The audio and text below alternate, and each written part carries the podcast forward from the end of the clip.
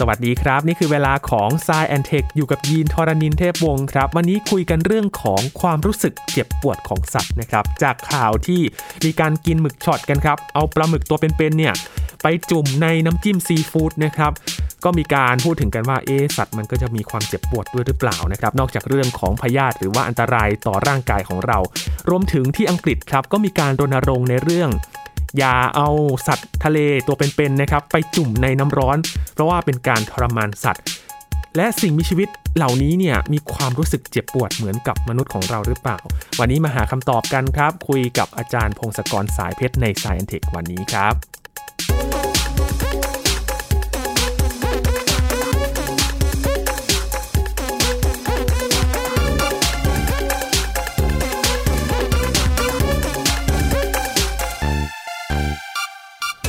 จากข่าวที่เมืองไทยของเรานะครับ มีข่าวการแนะนำว่าอย่าไปกินหมึกช็อต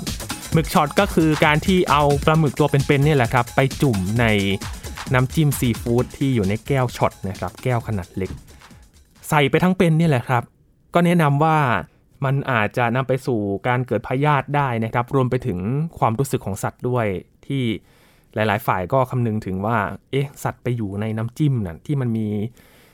ความเผ็ดร้อนเนี่ยมันจะรู้สึกยังไงกันบ้างนะครับ แล้วก็สอดคล้องกับในช่วงที่ผ่านมาครับทางยุโรปเอง โดยเฉพาะในอังกฤษนะครับ ที่ก็ประกาศออกมาว่า อย่าเอา lobster เนี่ยไปต้มทั้งเป็นทำให้มันนอกน้ำหรือว่าตายก่อนแล้วค่อยเอาไปทำอาหารนะครับ รวมถึงสัตว์ทะเลอื่น ๆด้วยนำมาสู่การคุยเรื่องนี้ครับว่าเอ๊สัตว์อื่นๆเนี่ยที่ไม่ใช่มนุษย์ของเราเนี่ยเขามีความรู้สึก หรือว่าแสดงความเจ็บปวดกันยังไงกันบ้างนะครับอยู่กับอาจารย์พงศกรสายเพชรแล้วครับ สวัสดีครับอาจารย์ครับสวัสดีครับคุณยีนครับ สวัสดีครับท่านผู้ฟังครับ อาจารย์ครับขนาดคนเรานะครับ คือเราก็เคยเรียนวิชาชีววิทยากันมา หรือว่าความรู้สึกเจ็บปวดของมนุษย์เบื้องต้นนะครับ แค่เราไปแตะกับสิ่งที่มันร้อนจัดหรือว่าเย็นจัดเนี่ยเราก็มีปฏิกิริยาที่เรียกว่าแบบดึงกลับออกมาแล้ว ก็คือต่อต้านหรือว่าแสดงความรู้สึกเกี่ยวกับ สิ่งนั้นๆนะครับ อาจารย์ แล้วสัตว์เขาก็รู้สึกเหมือนเราหรือเปล่าครับอาจารย์ ความรู้สึกของสัตว์เนี่ยอย่างแรก พวกเราไม่สามารถฟันธงได้ เพราะว่าเราไม่ไม่ใช่สัตว์ใช่ไหมเราไม่สามารถเข้าไปอยู่ในหัวของสัตว์ ไม่รู้ เพราะฉะนั้นเราก็ต้องดูจากหลักฐานรอบๆ ที่เราเก็บได้นะคืออย่างแรกเนี่ยไอ้แบบว่าที่แบบสมมุติเราเอามือไปแตะของร้อนแล้วชักมือกลับอย่างเงี้ยครับไอ้นี่ก็เป็นขบวนการซึ่งมีในสิ่งมีชีวิต ทุกอย่างเลยนะอืมจะว่าไปอาจวิธีที่แบบว่าจะเกิดเนี่ยอาจจะต่างกันบ้างนะในพืชในสัตว์อะไรพวกนี้มันมีหมดคือคือแบบว่าไปเจอสิ่งที่อันตราย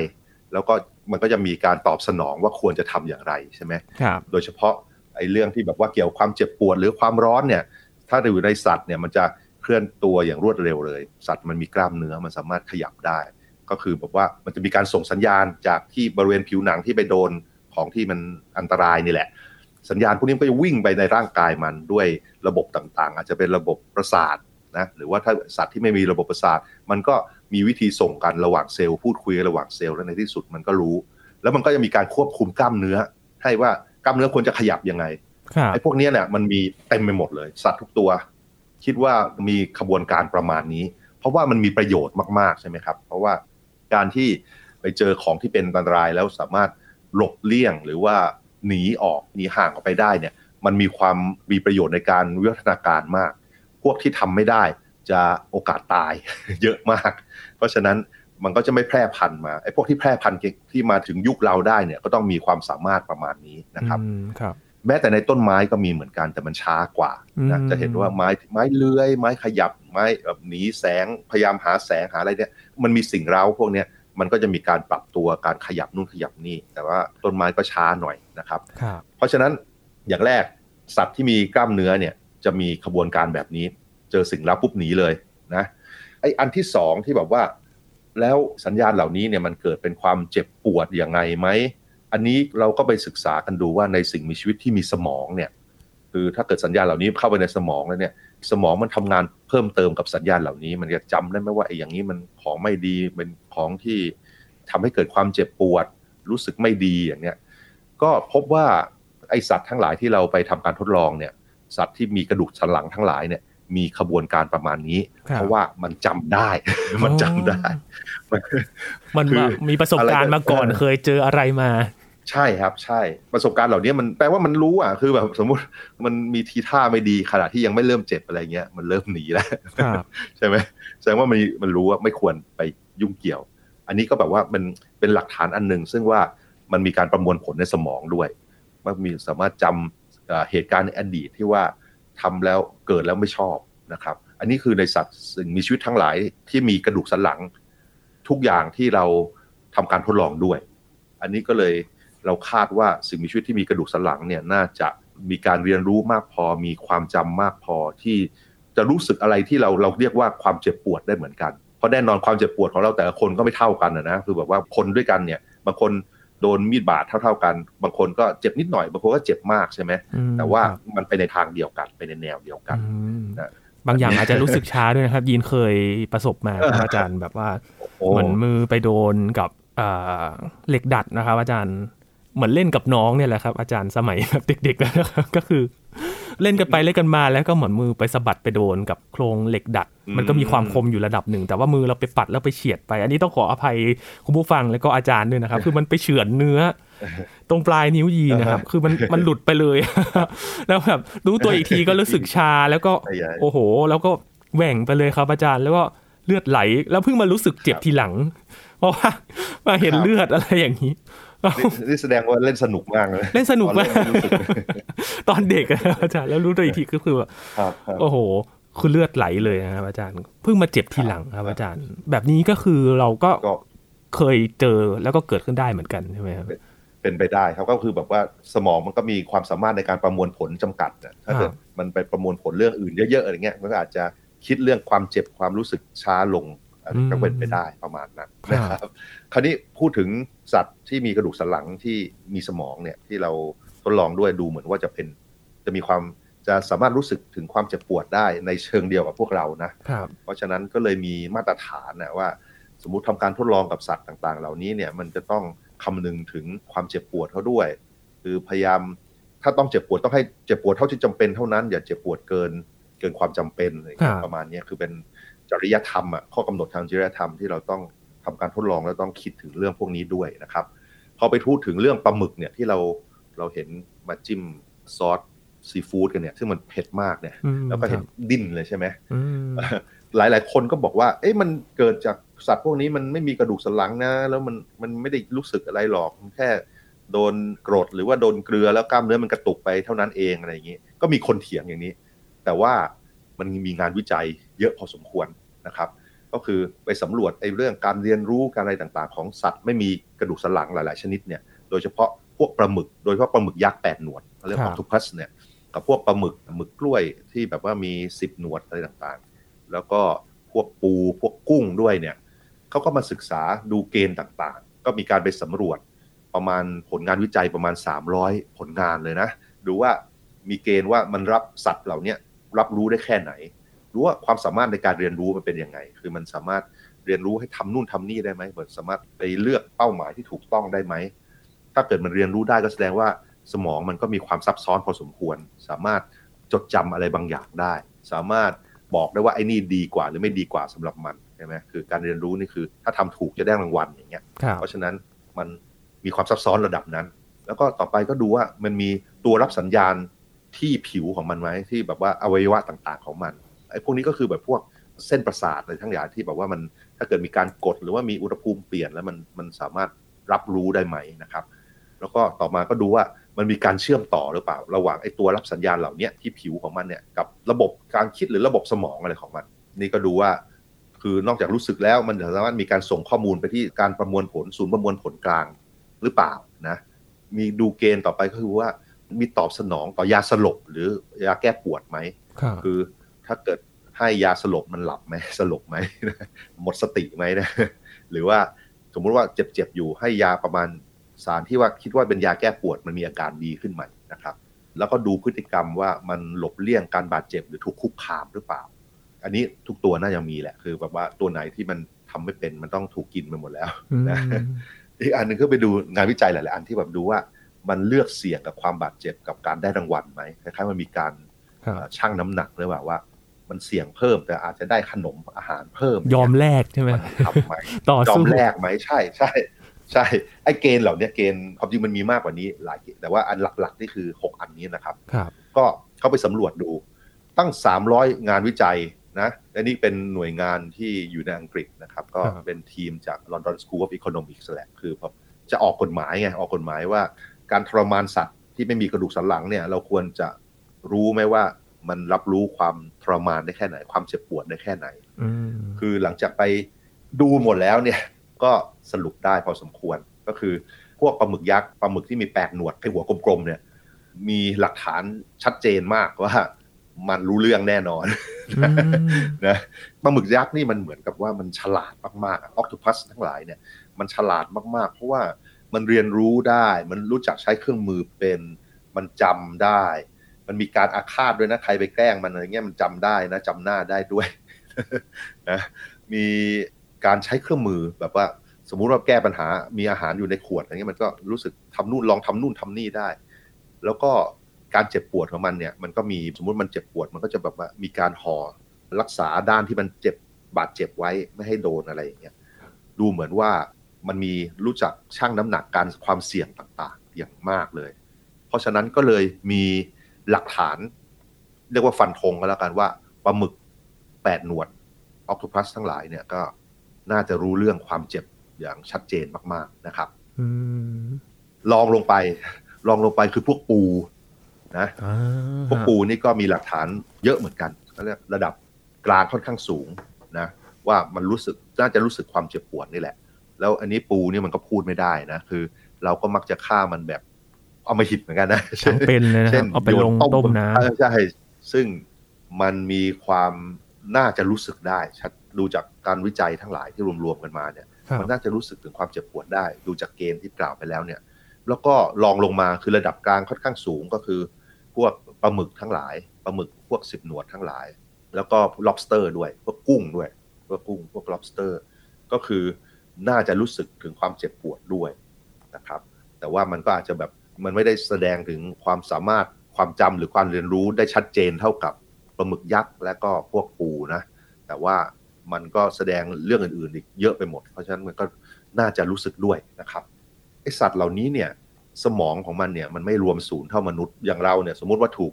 อะไรกระทบกระแทกที่หัวหรือถูกอุบัติเหตุที่หัว สมองพังตุ้มเนี่ยเราจะตายเลยใช่ไหมแล้วก็ไม่รู้สึกอะไรแล้วใช่ไหมแต่ว่าสัตว์เหล่านี้ระบบสมองมันไม่ได้รวมศูนย์เท่า มันมีการประมวลผลตามร่างกายมันเยอะพอสมควร เช่น อย่างพวกปลาหมึกทั้งทั้งหลายเนี่ยจำนวนเซลล์ประสาทที่ทำการคิดทั้งหลาย ที่ในสมองอาจจะประมาณครึ่งหนึ่งหรือเกินครึ่งมันนิดนึง แล้วที่เหลือมันกระจายอยู่ในหนวดในร่างกายของมัน เพราะฉะนั้นการที่แบบไปฆ่ามันแบบเหมือนกับเราคิดว่าเราจะฆ่าสิ่งมีชีวิตอย่างพวกเราเนี่ย เช่นไปจิ้มหัวมันทำลายสมองหรือตัดหัวมันเนี่ย บางทีมันอาจจะรู้สึก นานก่อนนั้นด้วยก็ได้ เพราะว่ามันไม่ตายมันตายช้านะหรือแม้ว่าแต่ lobster ที่เห็นในคลิปการปรุงอาหารนะครับจับ lobster มาแล้วก็มีดแทงหัวมันจุ๊บก็ไปเนี่ยบางทีมันก็อาจจะมีความรู้สึกอีกนานพอสมควรนะหวาดเสียวมากใช่ใช่แค่อ่านก็หวาดเสียว ฟังก็หวาดเสียวแล้วนะก็เลยมีคำแนะนำไงคือกลุ่มที่ไปเนี่ยรวบรวมข้อมูลเพื่อออกกฎหมายเนี่ย ก็แนะนำว่าสิ่งมีชีวิตเหล่านี้เนี่ยที่มันไม่มีกระดูกสันหลังเนี่ย อย่างแรกมันน่าจะรู้สึกถึงความเจ็บปวดได้มีหลักฐานเยอะพอสมควรเลยว่ามันเป็นอย่างนั้น แล้วก็การฆ่าของมันก็อาจจะยึดถือวิธีฆ่าแบบสัตว์อื่นๆประเภทเราไม่ได้ ก็เลยมีการแนะนำว่าบางทีอาจจะต้องช็อตด้วยไฟฟ้าหรืออะไรบางอย่างให้มันสลบไป เพราะสิ่งมีชีวิตทั้งหลายเนี่ยพอโดนไฟฟ้าแรงพอปุ๊บนะมันก็จะสลบหมดสติคือหยุดทำงานทุกอย่างหยุดทำงานใช่ไหมแล้วก็ไปปรุงอาหารทำข้าอะไรได้ อันนี้คือคำแนะนำเขาไม่รู้ว่าพ อกฎหมายในอังกฤษออกมาแล้วเขาจะทำตามหรือเปล่ารอดูต่อไปนะครับ นึกถึงอาหารพวกกุ้งพวกอะไรอย่างนี้ครับ บ้านเรานี่ก็คุ้นเคยกันอย่างดีนะครับอาจารย์กุ้งเต้นครับยินเป็นคนหนึ่งที่ไม่กล้ากินเหมือนกันนะครับเพราะรู้สึกสงสารเหมือนกันเพราะว่ามันก็คล้ายๆกับหมึกช็อตก็คือเอากุ้งเนี่ยไปใส่ใน พริกส่วนผสมเป็นพริกแล้วก็เขย่าเขย่าเขย่าใช่ไหมครับให้มันรู้สึกเห็นมันก็จะมันก็จะเต้นมันก็จะแบบกระโดดออกมา อันนี้มันก็แสดงถึงความรู้สึกของกุ้งด้วยหรือเปล่าครับอาจารย์ว่ามันเจอความเผ็ดร้อนของอาหารไป ถ้าเราฟังผลการรวบรวมงานวิจัยเหล่านี้แล้วก็เราน่าจะพอฟันธงได้ว่ามันรู้สึกเจ็บนะมันอาจจะไม่เจ็บเหมือนเรา แต่ว่ามันทรมานนะมันมันเป็นสิ่งที่มันไม่ชอบแน่ๆมันต้องหลีกหนีของมันนะเพราะฉะนั้นในฐานะที่เราเป็นเพื่อนร่วมโลกกับมันเนี่ย เวลาเราจะกินอะไรมันเราก็พยายามไม่ควรจะทำให้มันทรมานมากจริงไหมครับควรจะหาทางที่แบบว่ามันดีหน่อยอะที่ผมเตือนตัวเสมอแบบว่าเวลาผมฆ่าตัวอะไรตบยุงฆ่าแมงสาบอะไรเงี้ยผมพยายามฆ่ามันอย่างรวดเร็วและให้เร็วที่สุดใช่ไหมคือเราคิดว่าสมมติเป็นเราเองแล้วมนุษย์ต่างดาวจะฆ่าเราอย่างเงี้ยเราจะตายแบบไหนดีใช่ไหมอืมหรือจะตายแบบว่า แบบมันตบทีละตุ้มตายทันที ไม่ถึงวินาทีแล้วหมดแล้ว หรือว่า ไปแบบว่าทำให้บาดเจ็บและคานอนคาอย่างนั้นไปไหนก็ไม่ได้ค่อยๆหมดแรงแล้วก็ตาย มันมีคุณภาพการตายต่างกัน เพราะฉะนั้นมนุษย์เราก็ไม่ควรจะไปมีความโหดเหี้ยมอะไรอะนะเวลาไปฆ่าอะไรคือ เราก็อยู่ได้โดยการเบียดเบียนสิ่งมีชีวิตอื่นๆนั่นแหละ คือฆ่านู่นฆ่านี่นะเพื่อกินเพื่ออะไรต่างๆ แต่ว่า มันก็ต้องควรจะพยายามไม่ไม่ทำให้มันเกิดความทรมานมากเกินที่จำเป็นนะครับการตายควรจะตายอย่างรวดเร็ว แล้วก็ไม่ ไม่รู้สึกอะไรมากอย่างเงี้ยควรจะตายรวดเร็วนะครับ นอกจากนี้ไอ้หมึกช็อตที่กินกันเนี่ยมันมีความเสี่ยงเยอะไปหมดเลยนะ ใช่ไหมมันมีเชื้อจากเรียดเต็มไปหมดเลย พวกที่ทำให้ท้องเสียเนี่ยเต็มไปหมดนะอาเจียนท้องได้บางคนก็เป็นอาการหนักถ้าแพ้ก็ตายอะนะครับเป็นไปได้ พวกนี้มันต้องฆ่าด้วยความร้อน พวกเชื้อแบคทีเรียพวกนี้เนี่ย แล้วก็มันมีพยาธิอีกเยอะไปหมดพยาธิตัวกลมอีกหลายพันเลยครับแล้วหลายๆอันหลาย ๆ ตัวหลาย ๆ พันเนี่ยถ้ากินเข้าไปแล้ว พยาธิเข้าไปในท้องเนี่ยมันก็ชัยทะลุท้องชัยทะลุลำไส้เราได้นะอันนี้ก็อักเสบเจ็บได้บาดเจ็บได้นานเลยล่ะ อันนี้ก็ก็ฆ่าได้ด้วยความร้อนหรือว่าแช่แข็งมานะครับเพราะแช่แข็งนานพอพยาธิตัวกลมก็ตายไอ้หลักๆก็คือถ้าเกิดไม่คิดถึงความทรมานของสัตว์เนี่ยก็คิดถึงผลเสียของเราก็ได้ เพราะว่าเสี่ยงมากโดยไม่จำเป็นนะครับ แล้วก็เป็นเป็นเรื่องที่ไปหาหาทำจริงๆแหละคือแบบ มันก็ อยู่ของมันดีๆ แล้วก็ไปหยิบมันมาจุ่มในพริกอย่างเงี้ยมันแย่ ก็ต้องเอาใจเขามาสู่ใจเราบ้างนะครับครับพอพูดถึงสิ่งมีชีวิตอย่างสัตว์มีกระดูกสันหลังนะครับเอาใกล้ๆตัวถ้าเราเห็นง่าย ๆ เลยก็คือน้องหมาน้องแมวอะครับอาจารย์คือเวลาเราอ่าไปเผลอไปเหยียบหางหรือว่าเผลอไปตัวอะไรมันก็ร้องเหมือนกันนะครับอาจารย์ใช่ครับใช่ร้องแล้วก็กระโดดหนีใช่ไหมครับ มันก็ดูเหมือนมีการสื่อสารทางหน้าตาและเสียงกับเรานะอืใช่ไหมถ้าเราเลี้ยงสัตว์พวกนี้เนี่ยเราก็จะรู้สึกว่ามันมันเศร้าหรือมันแฮปปี้มีความสุขเนี่ยมันหน้ามันต่างกันนะอ๋อใช่ไหมครับเอ่อเรารู้สึกอย่างนั้นเรารู้สึกอย่างนั้น มันก็คงรู้สึกคล้ายๆกันแหละเพราะจริงๆเราเป็นญาติกันครับนะบรรพบุรุษร่วมเราอาจจะหลายล้านปีที่แล้ว แต่ว่าก็เป็นญาติกันญาติห่างๆกันอยู่ เพราะฉะนั้นมันก็ต้องมีความเหมือนกันบ้าง มีบรรพบุรุษร่วมกันเพราะว่าไอ้สิ่งต่างๆ หลายๆอย่างก็มีร่วมกันด้วยนะครับ พวกสัตว์เหล่านี้มันสามารถมันมีความจำดีแน่นอนนะแล้วก็มี ความฝันด้วย เพราะบางทีมันนอนอยู่เราก็เห็นใช่ไหมว่ามันขยับตัววิ่งยิ้มส่งเสียงอะไรอย่างเงี้ยเป็นการฝันด้วยครับนอกจากนั้นยังมีการตรวจสอบคือมันมีอาการอย่างนี้ เช่นว่าสมมติอย่างในกรณีที่ผมอ่านมาเนี่ย มันมีสุนัขที่แบบว่าถูกรถชน แล้วก็ขาต้องตัดขาหักพังมากเลยแล้วอืมตัดไปเนี่ย ปรากฏว่าสุนัขตัวเนี้ยบางทีมันนอนนอนอยู่มันก็เหมือนฝันร้ายแล้วตื่นขึ้นมา แล้วก็มองไปที่ขาที่หายไปของมันอะ คือแค่มันเจ็บตรงนั้น ที่แบบว่า อันนี้ก็เป็นอาการนี้อาการเดียวกันกับที่เกิดในคนนะ คนที่แบบว่าสมมติไปเกิดในอุบัติเหตุหรือในสงครามอะไรเงี้ยที่แบบว่าแขนขาขาดอย่างเงี้ย มันก็แบบว่าบางทีก็เจ็บส่วนที่อวัยวะที่หายไปแล้วครับบางทีก็ตื่นฝันขึ้นมาในฝันเนี่ยเรารู้สึกว่ายังมีแขนนั้นอยู่อะไรเงี้ย อันนี้มันแสดงพฤติกรรมเหมือนกันเลย เหมือนกับในคนเลย เพราะฉะนั้นเราก็พอจะเดาได้ว่ามันน่าจะคล้ายๆกันนะครับ ก็มีการสังเกตอีกในสัตว์ป่าเนี่ย พวกสัตว์ทั้งที่ถูกล่าและนักล่าเนี่ย ส่วนใหญ่มันจะดูเหมือนหน้าตาย มันไม่ค่อยแสดงอาการอืมมันบาดเจ็บเช่น บางทีเราเห็นกวางอะไรเงี้ยมีแผลเยอะเลยใช่ไหมแต่มันก็พยายามเดินไปนิ่งๆ แล้วก็เราเข้าใจว่ามันอาจจะต้องทำอย่างนั้นเพื่อหน้าตาย มันก็คงมีอาการบ้างแหละ เพราะว่าไอ้ระบบเส้นประสาทและระบบสมองมันก็คล้ายๆกับสัตว์อื่นๆ ที่เราทำการวิจัยในห้องแลบนี่แหละครับแต่ว่าสาเหตุที่ว่าอยู่ในป่าแล้วมันต้องไม่แสดงอาการเหล่านี้ เพราะว่ามันจะถูกเพ่งเล็ง นะอืมตัวไหนที่เจ็บแล้วเดินขาขับเพลกกระเพลกเนี่ย เป็นเป้าเลยเออเดี๋ยวเป็นเป้าเลยใช่ เป็นเป้าเลยใช่ไหมแม้แต่สัตว์ล่าเองพวกเสือสิงโตอะไรเงี้ยถ้าเกิดแสดงอาการบาดเจ็บอย่างเงี้ยก็จะโดนเพ่งเล็งเหมือนกัน ถ้าเกิดเป็นจ่าฝูงอยู่ก็เสร็จนะถูกโค่นแน่นอนประมาณนั้น เพราะฉะนั้นมันก็อาจจะมีวิวัฒนาการการปรับตัวที่ว่าต้องพยายามทำหน้าตายไว้ ก็เป็นไปได้นะครับ อืมอีกอันหนึ่งที่ผมไปอ่านมาเรียนศึกษามาก็คือไอ้เรื่องความเจ็บปวดพวกเนี้ยเวลาเราศึกษาเรื่องเนี้ยเราจะศึกษาได้เป๊ะๆในคนเท่านั้นใช่ไหมเพครับราะเราพูดคุยกันได้เรารู้ว่าคนนี้เจ็บตรงไหน เจ็บอย่างไร การเจ็บก็มีหลายแบบมากใช่ไหมเจ็บที่แบบว่าปวดหัวหนึบหนึบหนึบหนึบหนึบแล้วก็อีกแบบหนึงคือแบบมีตะปูตำเงี้ยมันคนละแบบแต่เรารู้ว่ามันเป็นการเจ็บแบบประเภทต่างๆ เพราะฉะนั้นมันก็มีการศึกษาเรื่องการเจ็บเยอะเต็มไปหมดเลย แล้วก็พบว่าคนที่อายุเกินสักสี่สิบเนี่ยประมาณสิบเปอร์เซ็นจะมีการ เจ็บปวดเรื้อรังอะไรเงี้ยเพราะฉะนั้นเรื่องการเจ็บปวดเนี่ยจะมีการวิจัยเยอะแยะมาก งานวิจัยที่ต้องแก้ปัญหาเหล่านี้เยอะมาก มันก็มีอันหนึงประหลาดมาก มีคนหลายร้อยคนบนโลกนะคือตั้งแต่เกิดมาเนี่ยเขาไม่รู้สึกความเจ็บปวดเลยนะอืมเออมีอาการอันเนี้ยคือตั้งแต่เกิดไม่เจ็บไม่รู้สึก ไม่เข้าใจว่าเจ็บแปลว่าอะไรไออาการเหล่านี้เขาเรียกว่า CIP นะเขาเรียกว่า congenital insensitivity to pain นะ ครับคือความเจ็บปวดมันมีประโยชน์ใช่ไหมปกติคือมันต้องส่งสัญญาณความผิดปกติจากส่วนต่างๆ ในร่างกายมา เราจะได้รู้จักแก้ไขระมัดระวังหยุดพักอะไรอย่างเงี้ยนะแต่ว่าคนที่มีอาการเหล่านี้เขาไม่รู้สึกเขาสามารถเอาโดนน้ำร้อนลวกเงี้ยแล้วก็ไม่รู้สึกว่าเป็นอะไร ไม่ร้องไม่อะไรเลหยรือว่าไม่ร้องไม่โดนเอามือจุ่มไปในน้ำเดือดไม่รู้สึกโอ้หรือผ่าตัดครับเขาไม่ต้องใช้ยาสลบหรือยาชาเพราะเขาไม่เจ็บอ๋อนะเพราะฉะนั้นคนเหล่านี้เนี่ย เขาจะบาดเจ็บมาเรื่อยๆ ตั้งแต่เด็กอะครับเพราะว่าเดินชนนู่นชนนี่ล้มหัวแตก มีดบาดเหยียบตะปูเขาอืมไม่เกิดอาการอะไรอะนะคือแบบมไม่รู้สึกว่ามันเป็นเรื่องใหญ่อะครับนะเพราะฉะนั้นแบบอายุอายุไม่ยืนเท่าไหร่นะครับหลาย ๆ คนจะตายตั้งแต่อายุยี่สิบสามสิบอะไรเงี้ยโอ้เพราะว่าพอทำอะไรยิ่งโดนที่มันอะไรแบบบางทีไม่รู้ตัวก็มีอืใช่ครับใช่ เพราะฉะนั้นก็เลยเสียชีวิตอายุสั้นครับเพราะว่าอย่างนี้แหละมันไม่รู้ นะหรือบางทีก็มันต้องนั่งรถเข็นตลอดชีวิตกับการบาดเจ็บอะไรเงี้ยครับเช่นนะบาดเจ็บแล้วแบบพอระบบกระดูกสันหลังอะไรพังอะไรเงี้ยมันก็เดินไม่ได้นะแต่ว่าทั้งโลกก็มีไม่กี่ร้อยคนอืมเอ่อแล้วก็พบว่าเราพบว่ามันเกิดจากการกลายพันธุ์ในยีนอันหนึ่งครับยีนที่ว่าเรียกว่า SCNP9A นะควบคุมการส่งสัญญาณในร่างกาย เรียกว่า NAF 1.7 Sodium Channel นะ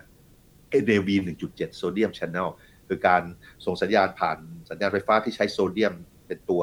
ควบคุมสัญญาณไฟฟ้านี่แหละครับนะเราพบอะไรอย่างนี้แล้วเราก็ก็เลยมีการวิจัยเพิ่มเติมว่าสมมุติถ้าเกิดเรารู้ว่าความเจ็บปวดมันส่งอย่างนี้เนี่ย เราสามารถหายาหาสารเคมีอะไรมาพูดคุยกับระบบนี้ไหมให้คนที่เจ็บปวดมาก ๆ เจ็บปวดเรื้อรังเนี่ยให้มันเจ็บน้อยลงได้ไหม ก็เลยมีการวิจัยมากขึ้น แต่ตอนนี้มันก็ลำบากเพราะว่า ระบบเนี่ยระบบโซเดียมชาแนลอันเนี้ยมันเป็นอย่างน้อยมันมี 9 แบบ แล้วไอ้แบบอื่นๆเนี่ยมันอยู่ในที่ที่สำคัญในครับในหัวใจในสมองในอะไรด้วย เพราะฉะนั้นถ้าเกิดเราทำไม่ดีไปกดการทำงานของพวกนี้เราอาจจะทำให้มีผลข้างเคียงเยอะไงเพราะฉะนั้นก็เลยยังแก้ปัญหาบาดเจ็บเรื้อรังในแนวนี้ไม่ได้ แต่ว่าก็ยังมีการวิจัยกันอยู่นะครับครับก็รอดูต่อไปว่าจะเป็นยังไง นอกจากนี้ เราพูดถึงสิ่งมีชีวิตใช่ไหมครับนี่เราพูดถึงสัตว์ทั้งมีกระดูกสันหลังและไม่มีกระดูกสันหลังเนี่ย เราพูดถึงต้นไม้ด้วยนะอ๋อไอ้ต้นไม้เนี่ย มันอย่างแรกมันไม่มีระบบประสาทเหมือนเราครันะบแล้วก็มันไม่มีสมองเหมือนเราแน่นอน แต่ว่ามันมีการส่งสัญญาณเพื่อแบบว่าเวลามันมีเหตุการณ์ที่แบบเป็นโทษกับมันหรือเปล่าเนี่ย มันมีนะ มันมีอย่างแรก ถ้าเกิดเราเคยไปตัดหญ้าอย่างเงี้ยตัดหญ้าในสนาม เราจะรู้สึกว่ามันมีกลิ่น หอมของหญ้าที่ถูกตัดเลยใช่ไหมอ๋อกลิ่นหญ้าใหม่รู้สึกสดชื่นๆเลยใช่ไหมนะครับใช่กลิ่นหญ้าใหม่ ๆ จริง ๆ นั่นคือสารเคมีที่มันปล่อยมา มันคล้ายๆว่ามันเป็นการเตือนโอ้เตือนว่าอ้าถูกทำร้ายอยู่อะไรอย่างเงี้ยโอ้นะครับคือเป็นฮอร์โมนของมันที่ปล่อยออกมาครับปกติเนี่ย มันจะปล่อยออกมาเมื่อถูกถูกหนอนถูกอะไรกินไงครับนะครับเตือนพวกนี้ แล้วไอสารเคมีเหล่านี้บางทีมันจะไปล่อให้แมลงอื่นๆ ให้บินมาแล้วมากินหนอนกินอะไรอีกทีนึงอ๋อนะครับแบบว่าพวกต่อได้สัญญาณอย่างเงี้ย พวกต่อพวกแมลงที่กินแมลงอื่นๆ กินหนอนอื่นๆเนี่ยมันได้กลิ่นพวกนี้มันจะบินมาสำรวจอืมคล้ายๆว่าเป็นการส่งสัญญาณพูดคุยกันนะระหว่างครับสปีชีส์เลยนะ อันเหมือนแต่ว่าอันนี้ไหมครับ อาจารย์ในกรณีเหมือนแบบคนที่แบบเลือดออกแล้วแบบล่อซอมบี้มาเออประมาณประมาณนั้นแต่ว่า แต่ว่าเอ่อในกรณีนี้เราคือแบบว่าต้องเรียกตัวมาสู้กับซอมบี้นะอ๋อครับคือใน ต้องหาอีกตัวหนึ่งใช่ไหมเป็นบอสใหญ่แต่เป็นเพื่อนเราใช่ใช่ใช่ใช่นั่นแหละ นอกจากหญ้าแล้วก็พืชอื่นๆมันมีกรณีแบบนี้ครับนะคือมีมันถูกกินหรือบาดเจ็บมันจะส่งสัญญาณประมาณนี้ส่งสัญญาณเคมีเหล่านี้ นอกจากนั้นมันยังมีการขยับตัวหนีด้วยนะ คือแต่มันช้ามากถ้าจะถ่ายรูปเนี่ยต้องถ่ายแบบเขาเรียก time lapse คือถ่ายทั้งวันอะค่อยๆนาทีหนึ่งอาจจะถ่ายรูปหนึ่งแล้วถ่ายไปเรื่อยๆเรื่อยๆเรื่อยๆเนี่ยเราจะเห็นว่าต้นไม้มันขยับหนี ความร้อนหรืออะไรต่างๆ หรือสมมุติว่ามีฝูงสัตว์อะไรมีรังรังของแมลงที่จะกินมันอะไรเงี้ยมันคล้ายๆมันเอ็นเอ็นหนีเหมือนกัน เพราะฉะนั้นมันมีการตอบสนองทางเคมีนะครับ แล้วนอกจากนี้ก็มีแบบบางทีมีคนมาอัดเสียงด้วยนะ มันดูเหมือนว่ามีส่งเสียงอะไรหรือเปล่า อันนี้ผมก็ไม่แน่ใจว่าข้อมูลมันดีแค่ไหน แต่มันอาจจะแบบส่งเป็นสัญญาณที่แบบความถี่สูง พอสมควรแบบเป็นการ